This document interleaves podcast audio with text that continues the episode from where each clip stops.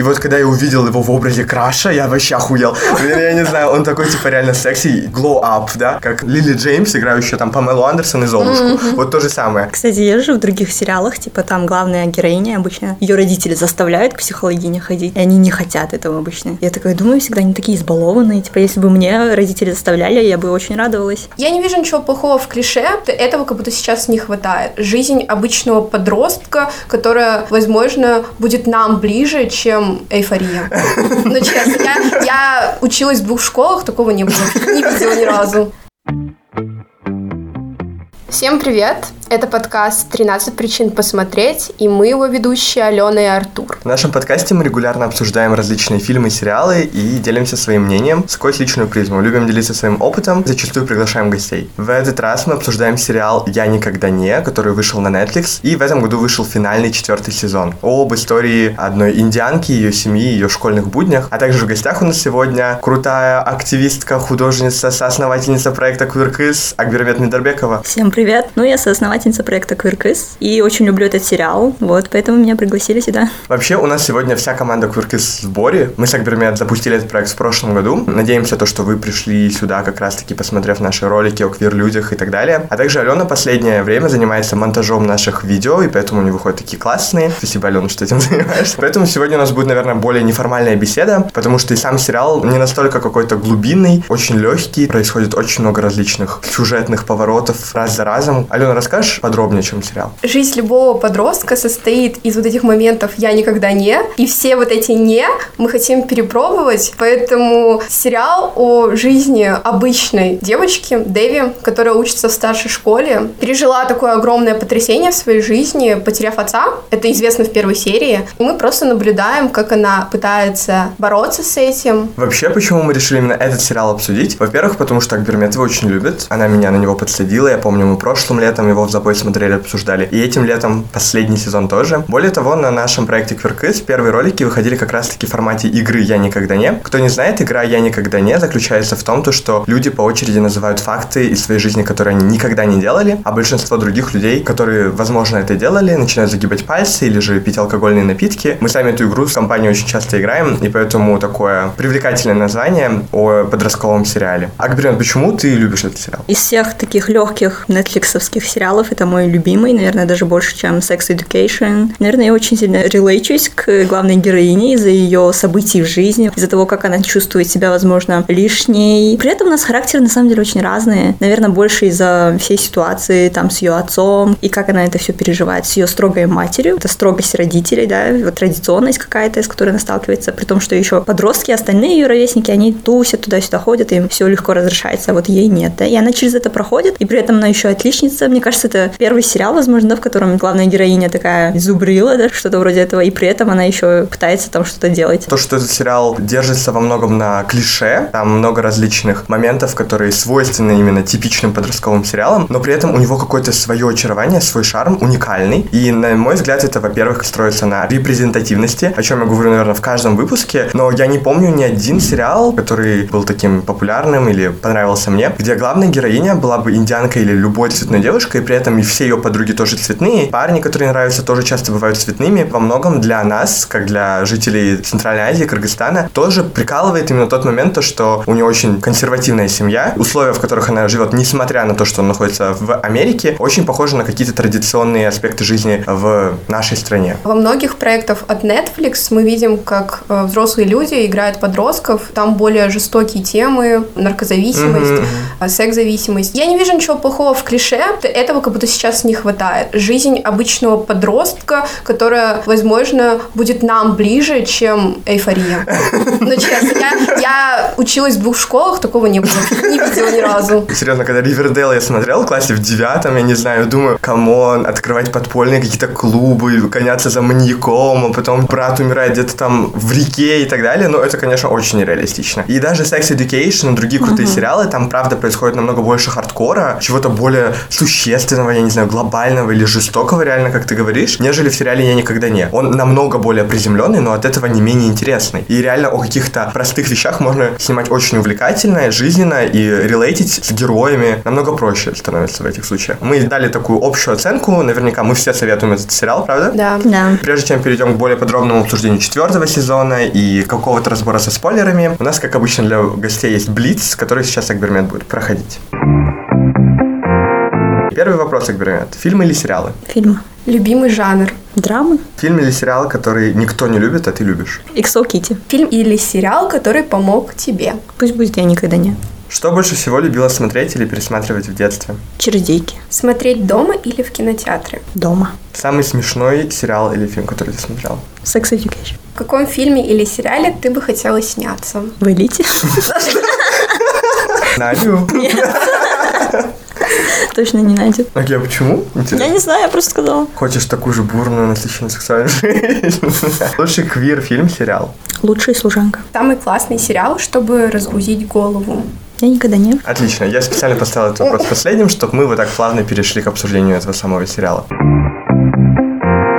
На самом деле сериал действительно для того, чтобы разгрузить голову, он был очень легкий. Я помню, когда он только вышел, я вообще не воспринимал его всерьез, когда я видел эти постеры на Netflix и так далее. Ну, какая-то проходная фигня для подростков опять. Поставлю-ка его на немецком, чтобы практиковать язык, как обычно, на слух и так далее. Но в итоге я смотрю сезон за сезоном и думаю, вау, что-то меня цепляет. И еще больше он мне начал нравиться, когда я заметил то, что многие мои друзья, оказывается, этот сериал очень любят. Вот с Квертона, когда мы возвращались, я офигел, что он, оказывается, так популярен среди моих знакомых. Из-за этого он как бы поднялся в моей иерархии сериалов, потому что еще и всеобщее одобрение было у этого сериала. Но при этом он все еще для меня какой-то попкорновый, потому что все эти мыльные мелодрамы, которые там происходят, очень быстро выветриваются из головы. И за серию там может происходить 10 тысяч различных ситуаций, от измены до срача с родителями, которые потом решаются к концу эпизода, и поэтому не так много остается в голове. Какие моменты, наверное, сюжетные, концептуальные в этом сериале вам больше всего запомнились на протяжении всего сериала? Для меня это была вообще односложная комедийная драма, где девочка бегает от одного красавчика школы и ненавидит другого задрота, с которым она соревнуется. Происходит эволюция, и она решает свои личные проблемы через терапию. Почти в каждой серии она посещает своего психолога, и та ей раскладывает все по полочкам. Они не обсуждают только потерю ее отца, а также и какие-то мимолетные романтические интересы ее. Кстати, я же в других сериалах, типа там главная героиня, обычно ее родители заставляют к психологине ходить, и они не хотят этого обычно. Я такая думаю, всегда они такие избалованные. Типа, если бы мне родители заставляли, я бы очень радовалась. Она иногда даже реально бежит к своей психологине, звонит ей посреди ночи. Приходит, когда не ее час, чтобы решить как раз-таки какую-то конкретную ситуацию, которая в ее жизни произошла. Действительно доверяет, наверное, ей больше, чем родной матери. Хотя, мне кажется, эволюция матери тоже прошла. Я помню то, что ее мать была довольно строгой, если я не ошибаюсь, в первых сезонах, и в четвертом она как будто бы стала мягче. Конечно, в конце, когда она не хотела ее отпускать в университет, она снова была too much. Как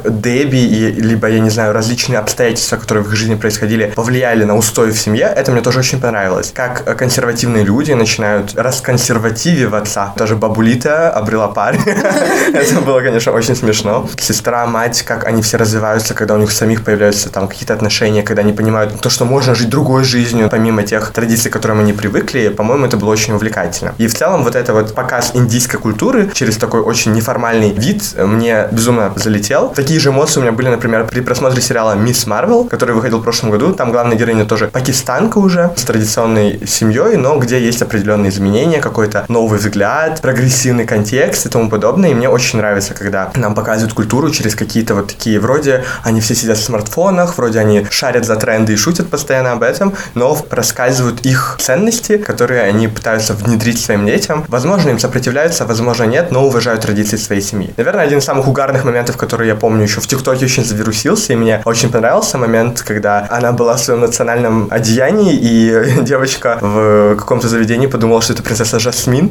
Она всего лишь маленькая девочка. Так, не нужно так говорить, ладно? Я просто не хочу делать фото. Зачем публиковать все в социальных сетях? Ты всю очередь зависала в Твиттере и поблагодарила таргетированную рекламу за поздравление с Днем Труда. Ладно, давай просто сделаем фото. Давай. Эта сцена показывает, как экзотизация да, определенных групп национальных меньшинств меньшинств и так далее. Все на нее давят за то, что она должна сфотаться с этой девочкой, потому что эта девочка хочет видеть Дебби как товар, как приз, я не знаю, как персонаж, которого она смотрела в мультфильмах, и она не может сопротивляться этому давлению и в итоге фотографируется с ней. Один из таких моментов, мне кажется, очень показывает какие-то через мелочи боли определенных культурных групп той же Америки. И с какими мелочами они порой сталкиваются. Шутки даже по типу обобщений, азиатских трендов и так далее, которые накидываются постоянно на национальные меньшинства, национальные группы, отражают их постоянное нахождение в дискомфортном проживании да, этой жизни в белой массе. И мне кажется, в этом плане у нее тоже был такой рост. Помню, в начальных сезонах она очень стеснялась, когда кто-то увидел ее в костюме в национальном саре, но в конце можно увидеть, что она уже... Танцует! Да, и зовет своих друзей на свадьбу, да, и мне кажется, это тоже очень знакомо мне самой, при том, что мы живем в постколониальной стране. В какой-то мере я тоже стыдилась в детстве своей культуры. Мама, например, заставляла меня ходить на хумус. Мне казалось, что это не круто. Мне хотелось играть там на каких-то более классических инструментах, пианино, скрипка и так далее. Мне казалось, что вот это классно. А хумус это что-то такое скучное, да? Очень relatable, когда в школе танцевали национальные танцы или играли на кумузе, угу. я никогда не воспринимал это как что-то вау. Но если изображали что-то американское, не знаю, западное, да, что-то такое всемирное, а не наше местное, локальное, непринятие какой-то своей культуры из-за угу. культурного империализма, который существует в этом мире, классный термин, который мы подцепили. Тот факт, что она хочет там переспать с Пакстоном в начале сериала, постоянно хочет какую-то валидацию от мужчин или интимной близости, это тоже про ее какие-то определенные травмы и про поиски себя, как ты говоришь. Хочет через других, возможно, как-то понять, чего она действительно хочет сама, да, каких целей она преследует, какие вещи, общественные нормы, которым она пытается соответствовать, становясь крутой, как в завязке говорится, да. Хочет стать классной, не хочет быть неудачницей. И все эти перипетии романтичные с парнями, которые у нее происходят в жизни, каждый раз дают ей новый урок, на который которых она учится. На самом деле Дебби очень бесячий персонаж. Особенно первый сезон она меня сильно раздражала. Мне она казалась тупой, какой-то странной, очень нестабильной. Не то, что она совершает ошибки, а то, что она совершает одни и те же ошибки, на мой взгляд, не учится на тех ошибках, которые совершает. То она плохая подруга, потому что реально подруги, которые всегда были с ней, мне казались фоном. Мне не хватало их раскрытия очень сильно. Карикатурными героями, о жизни которых мы знаем не так уж и много. И весь акцент как раз-таки на Дебби, которая вся бедная, вечно страдает, которая ходит к терапевту, и мир крутится вокруг нее. Из-за этого она очень часто пренебрегает чувствами или потребностями окружающих ее людей, совершает ошибки, причиняя боль людям вокруг. Это все же тоже имеет определенное место в истории, как человек настолько травмирован в какой-то ситуации, как человек, у которого очень сложный характер, она должна совершать эти ошибки раз за разом, чтобы чему-то научиться. Ее зовут Дэви. Ой. Есть же клише в американских фильмах, сериалах, когда подростки хотят быстрее уехать из родительского дома, типа, боже мой, родаки задолбали, далее. А тут Дэви показала страх многих подростков, которые на самом деле боятся уезжать от родителей, боятся вступать в взрослую жизнь. Вы не сочтете меня неудачницей, если я скажу, что мне страшновато уезжать? Эй, ты чувствуешь себя так же, Дэви? Да, страшно уезжать так далеко. Дэви, я знаю, что ты была готова уехать в колледж с восьми, но я не такая смелая, как ты. Я не смелая. Я тоже насчет этого переживаю, что будет дальше, смогу ли справиться я с этим. Point поинт, который больше всего был близок мне. Все еще это история про девушек, это история про опыт, которого у меня никогда не было. То, с чем я мог себя сопоставить, это с какой-то вот ее борьбой, конкуренцией именно в поступлении, в вопросах того, кем она хочет стать в будущем, как она пытается быть той самой идеальной ученицей, на которой она равнялась в этой школе, и как она потом в итоге разочаровывается, сталкивается с реальностью, да, а не с какими-то мечтами, вот этим капиталистическим подходом к тому, как нужно достигать своих целей. Узнав то, что ее кумир, так скажем, да, со школы, школы, был вытерен из университета, который сдался, сломался. Это очень много ей показывает. И мне кажется, очень здорово то, что в этом сериале показали. Не всегда есть какой-то именно такой прямой путь наверх. Бывает, в любой момент могут ценностные ориентиры, какие-то цели очень сильно измениться. Это может произойти после неудачи, это может произойти после каких-то переломных моментов в жизни. В какой-то момент доводишь себя до такого состояния, что ты просто не способен развиваться, делать что-то дальше. Потому что какие-то успешные истории в сериалах вечно имеют хэппи-энд, или герои всегда добиваются того, чего они хотят с самого начала, начала могут демотивировать, если у тебя когда-то это не получилось. Да, как в моем личном опыте, где я пытался поступить в Германию, плавно шел к этой цели, был дико самоуверен в своем успехе. Меня друзья пытались отрезвить в том, что вот, а вдруг не получится, тебе нужно иметь план Б, на на на Я начинал с ними ругаться о том, вы что, в меня не верите? Блин, я сейчас это вспоминаю, думаю, что я реально как Дэви, которая со всеми тоже ругалась из-за этого всего. Ты же знаешь, что есть и другие феноменальные колледжи, не входящие в Лигу Плюща. Да, истинная красота внутри. Перейдем к делу. Мне нужно поступить в Принстон. Что будем делать? В данный момент тебе остается лишь ждать. Нет, это не в моем духе. А потом отказ за отказом. Это меня в какой-то момент очень сильно сломало. Но в итоге я нашел новый какой-то определенный путь, которым я доволен даже больше. Когда я пытался поступить в Германию, я не знал, чего именно я хочу там. Что из себя будет представлять Германия. Я не был готов к этому. Я думал, ну там уже само сложится. И, возможно, я бы увидел то, что в Германии намного тяжелее. Все еще не могу говорить наперед, что бы было в ином случае, но сейчас я вполне счастлив от того, что получаю удовольствие от того, чем занимаюсь, развиваюсь в той стезе, которая мне интересна и которая меня мотивирует постоянно да, двигаться куда-то вперед. Был ли у вас подобный опыт? Она в конце очень сильно задумалась о том, как будет тяжело, возможно, да, после переезда. Потому что мне до этого тоже казалось, что я возьму, улечу там в другую страну, поступлю, и мне будет очень легко, я счастливо заживу. Но в последнее время в моей жизни, наверное, стало больше каких-то прощаний с близкими людьми, да, которые улетают дальше, и я понимаю, что на самом деле это очень страшно, даже если не на долгий период, менять полностью обстановку Thank you. Отношения ее с мамой, да, тоже вижу огромный просто рост, потому что в начале, когда она только начала с каким-то мужчиной встречаться, да, я помню, как она залезла на крышу, потом упала оттуда и получила от своей мамы. В конце мы видим, что она уже в четвертом сезоне даже помогает своей маме. Это тоже прям зрелый на самом деле шаг с ее стороны. И хотя она делает а, много реально ошибок, как ты говоришь, Артур, но можно увидеть, что постепенно но она все-таки учится. Не все учатся с первой ошибки. На самом деле мы делаем 10 миллионов одних и тех же ошибок, многие из нас. Да, мне очень нравится, меняется немного формат отношений у Дэви с ее семьей, как она становится в каких-то моментах наставницей, как она раскрывает глаза для людей, которые десятки лет жили по определенным принципам и ценностям, и показывает, что может быть иначе, что можно быть счастливыми, отходя от каких-то представлений о том, каким должен быть мир, который им вдалбливали там в своей стране, их бэкграунд, то, что им постоянно навязывал. Дети могут часто чему-то научить своих родителей, и я думаю, это очень здорово, потому что не все родители вот именно готовы перенимать что-то у детей. Она очень хотела быть популярной в школе, это была ее главная цель. И когда она все-таки начала встречаться с Пакстоном, и потом узнала, что когда он поступил в университет, он там никто. Ну, то есть... Мне этот момент тоже очень понравился. И она поняла, что даже если ты не самая популярная девочка в школе, это же не значит, что ты и в других местах будешь на таком же статусе. Ты можешь быть самой крутой в какой-то другой области. Мне очень понравилась именно линия с Пакстоном по части того, как он искал свое предназначение. Часто кажется, что ну вот, После школы ты выбираешь определенную специальность, потом учишься на ней и понимаешь, что он там, например, тебе не подходит. Очень часто после школы ребята поступают именно из-за давления родителей, хотя сами еще не определились тем, в какое направлении они хотят развиваться, чем именно они хотят заниматься. То, что Пакстон нашел себя как тренера, вот это было для меня очень жизнеутверждающим, наверное, понятием. Я бы, наверное, никогда не захотел вернуться в свою школу работать. Было бы чем-то вроде стоянием на месте, а мне всегда очень хочется познавать что-то новое. Это даже не про то, что это унизительно, а скорее именно про то, что я люблю открывать какие-то новые двери, находить то, чего я еще не видел. Но для кого-то, естественно, путем может быть привычная реальность, в которой они живут, жили и хотят жить дальше. И он не обязан прогибаться под определенными ожиданиями других людей о представлении о том, что значит быть успешным, и может быть счастливым от того, что наставляет других парней. Конечно, вот эта серия про то, когда он обучал этого горе-пловца, была очень угарной и малореалистичной. Как концепт, как понятие, она все еще очень показательна. Из-за своей популярности в школе привык, что ему все легко дается, да, и потом попадает в такую жестокую среду, когда ему нужно добиваться этой популярности заново. Угу. Он такой решает просто сдаться. А потом снова, типа, в конце он в итоге же возвращается туда и решает все-таки бороться. Это тоже про какое-то взросление, наверное, да? Угу. Вот я бы очень хотел послушать про твой опыт, который более глубинный, если ты, конечно, хотела бы поделиться. Про отца Дэви. На самом деле очень похож на моего папу. Похож на человека, который бы улетел бы в Америку ради мечты какой-то. И моя мама тоже похожа на маму Дэви, я бы сказала. Тоже такая строгая другая по типу личности, возможно, тоже ест Джей, да?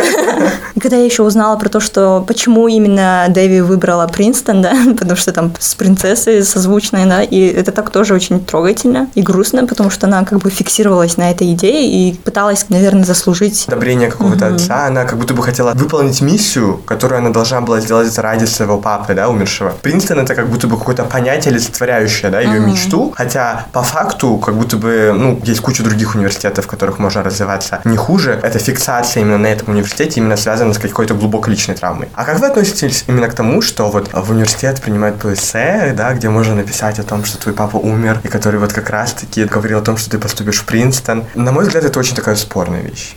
Однажды мне посоветовали рассказать в эссе для колледжа о моем отце. Но я не хотела. Мне показалось, что это эксплуативно и неправильно. Однако, не думаю, что меня можно по-настоящему узнать, не узнав его. Для этого я должна вам рассказать, что мой отец умер, когда я училась в девятом классе. Прямо на моих глазах во время выступления оркестра. Мне было 15 лет, когда я увидела, как человека, которого я любила больше всего на свете, не стало. Но я не хочу говорить о его смерти.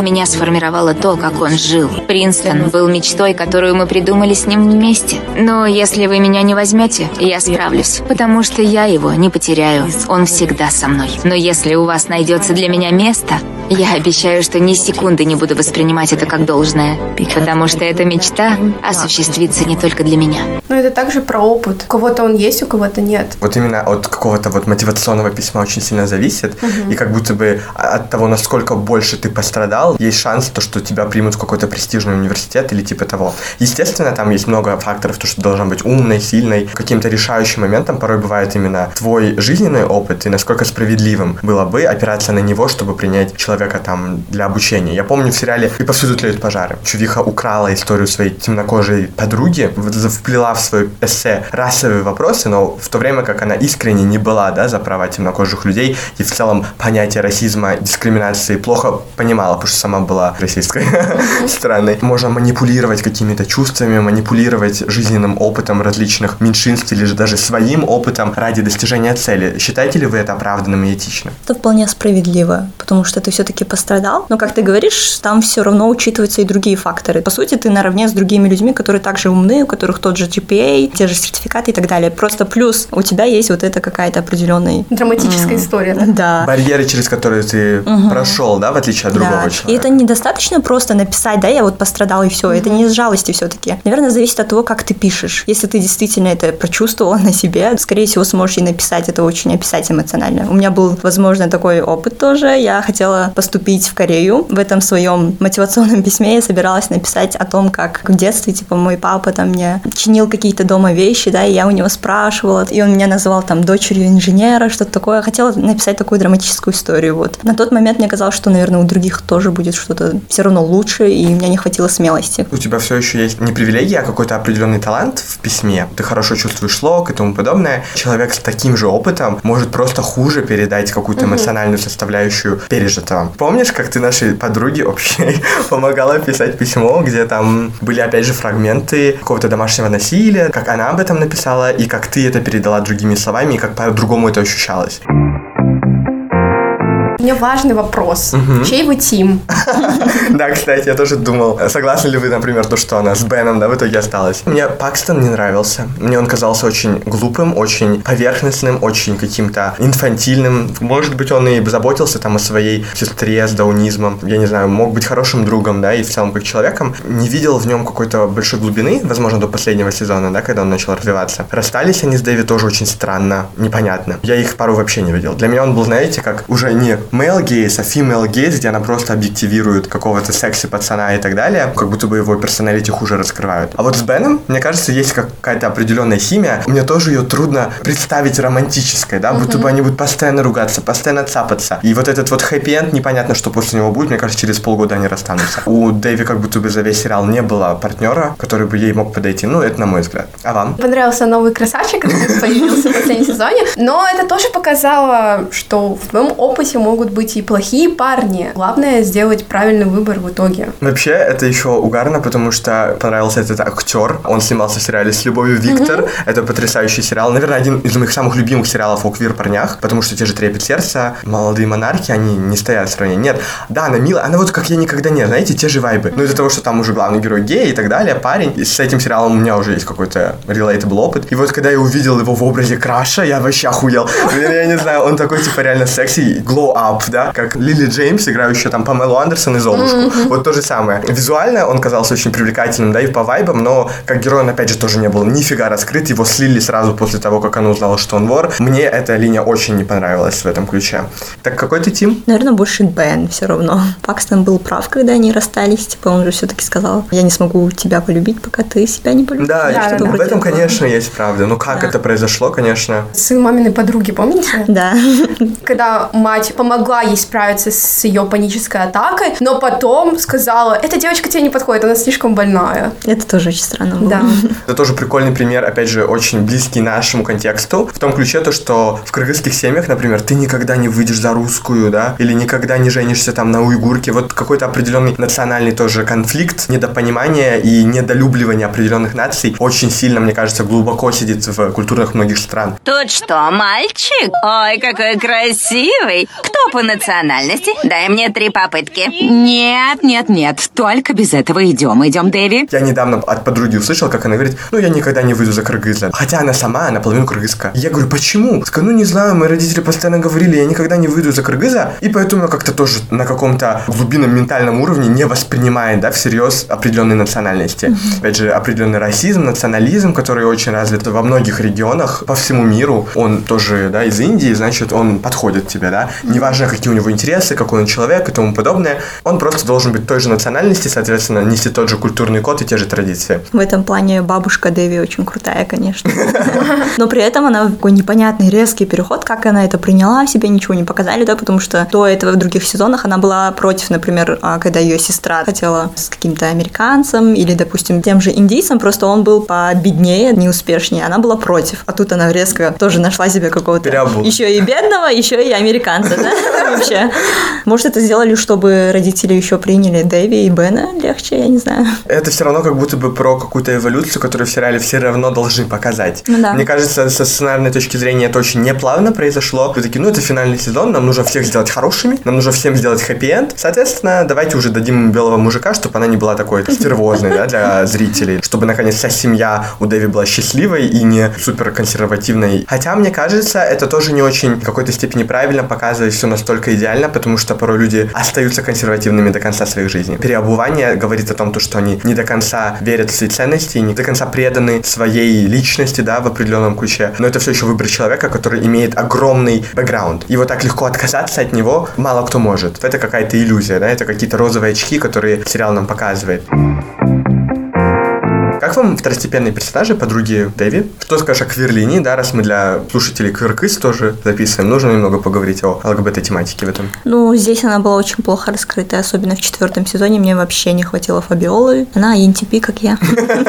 Мне на самом деле подруги не очень нравились как персонажи. Вот они прям ходячие карикатуры, на мой взгляд, такие суппортив персонажи, да, не отдельные индивидуальности. Даже с тех сторон, которых их показывали, зачастую это было связано с Дэвид. Вот, я такая плохая подруга, я поступаю поступаю в Принстон. Какие-то конфликты связанные, ну, опять же, все крутится вокруг нее. Экспрессивная азиатка, которая хочет стать актрисой, супер ученая, робототехника, афроамериканка, лесбиянка. Это все вокруг чего строится их идентичность, причем даже не раскрываясь вглубь. Да, в этом плане Фабиолы вообще мало показали. Элеонор хотя бы mm-hmm. была там линия с ее мамой, какая-то драма, да. А у Фабиолы там в ранних сезонах показали ее драму с каминг и все. С Анисой было, да, вот этой второй mm-hmm. индианкой, и все. Дальше не было. Чуть-чуть что-то поменяла в своем кружке, стала лидером и стала отстаивать свои позиции и также пускать других девочек в клуб. Все равно, почему я больше люблю сериалы наподобие 13 причин, почему, ну, даже элита, да, та же. Там какие-то определенные ситуации, они имеют такие более долгосрочные последствия зачастую. Многие ситуации, конфликты, они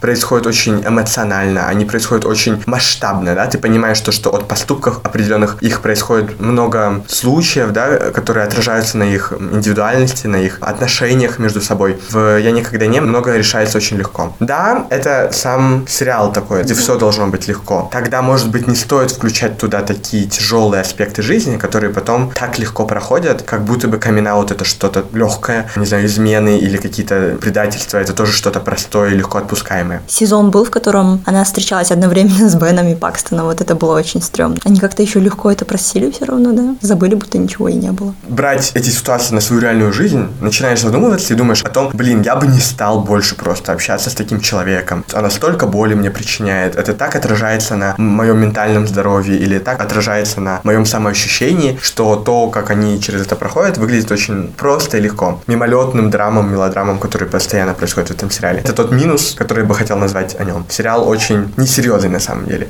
Да, он поднимает очень много каких-то важных тем, он очень репрезентативный и смешной увлекательный, какой-то искусственно сделанный того, как обворожить зрителя, как надавить на какие-то точки его личности. Его сложно назвать там обучающим. Да? Тот же Sex Education может целую серию сконцентрировать на какой-то проблеме, и ты можешь вынести оттуда что-то. 13 причин почему, да? Когда-нибудь мы обсудим этот сериал, раз наш подкаст mm-hmm. так называется. Он заставляет все равно очень глубинно переосмыслить какое-то отношение к людям, переосмыслить какие-то вещи, которые происходят. Этот сериал не заставил меня переосмыслить ничего. Прекрасный попкорн, которого так не хватает, наверное, в какие-то моменты. Я недавно услышал такую мысль, то, что сейчас фильмы, они очень рассчитаны на массовую аудиторию. Каждый сериал ищет своего зрителя. То есть он индивидуально делается. Там та же «Грызня». Недавно пост вышел в Инстаграме про азиатское кино. Например, когда мы раньше могли смотреть какой-нибудь сериал типа «Друзья» или другие ситкомы вроде «Клиники», для нас это точно не было что-то родное. И мне вообще нет тяги смотреть каких-нибудь друзей. Какая-то там толпа белых студентов да. тусит, вообще не то. Возможно, не ближе там миллиону других людей, но зато мы можем увидеть в этом что-то родное и близкое. Взрослое поколение часто говорит, что, мол, ваш современные сериалы, они уже такие, типа, для тупых людей, как будто для всего этого,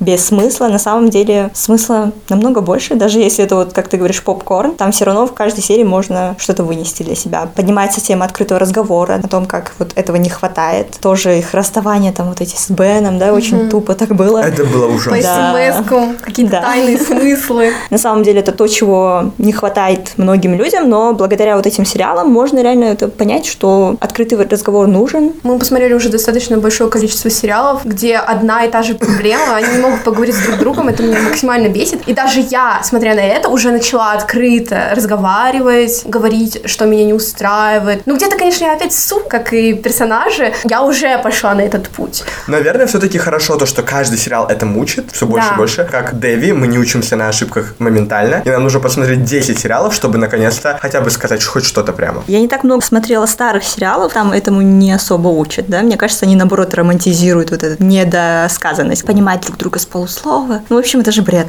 А еще мне не нравятся именно старые сериалы, «Друзья», «Офис», угу. как будто они все сделаны, чтобы посмеяться, но мне не особо смешно, я хочу смотреть на те проблемы серьезно. Что в этом плане очень круто, то, что сейчас популяризируется драмеди. Думаю, у этого есть большой запрос. И Sex Education, и Я никогда не. Смешные сериалы на самом деле очень часто в глубине скрывают какую-то драму. Через какую-то легкую призму мы все еще можем наблюдать за какими-то серьезными проблемами и выносить из этого уроки. Думаю, на этой прекрасной ноте мы можем завершать. Ну и на следующем выпуске мы обсудим фильм «Барби». Я очень сильно жду, мы уже вам закидываем просто постами про Барби, про эти кукол, образы Марго Робби, про наши любимые мультфильмы Барби. Обязательно там пишите свои комментарии, ждете ли вы этот фильм. Мы безумно ждем. Я даже сейчас сижу в розовом, именно в таком виде я пойду на премьеру фильма. Поэтому слушайте нас на всех платформах. От Google подкастов до Apple подкастов, а также Spotify, CastBox и Яндекс Музыка. С вами были Алена, Артур и Акбермет. Всем пока. Всем пока. Пока-пока.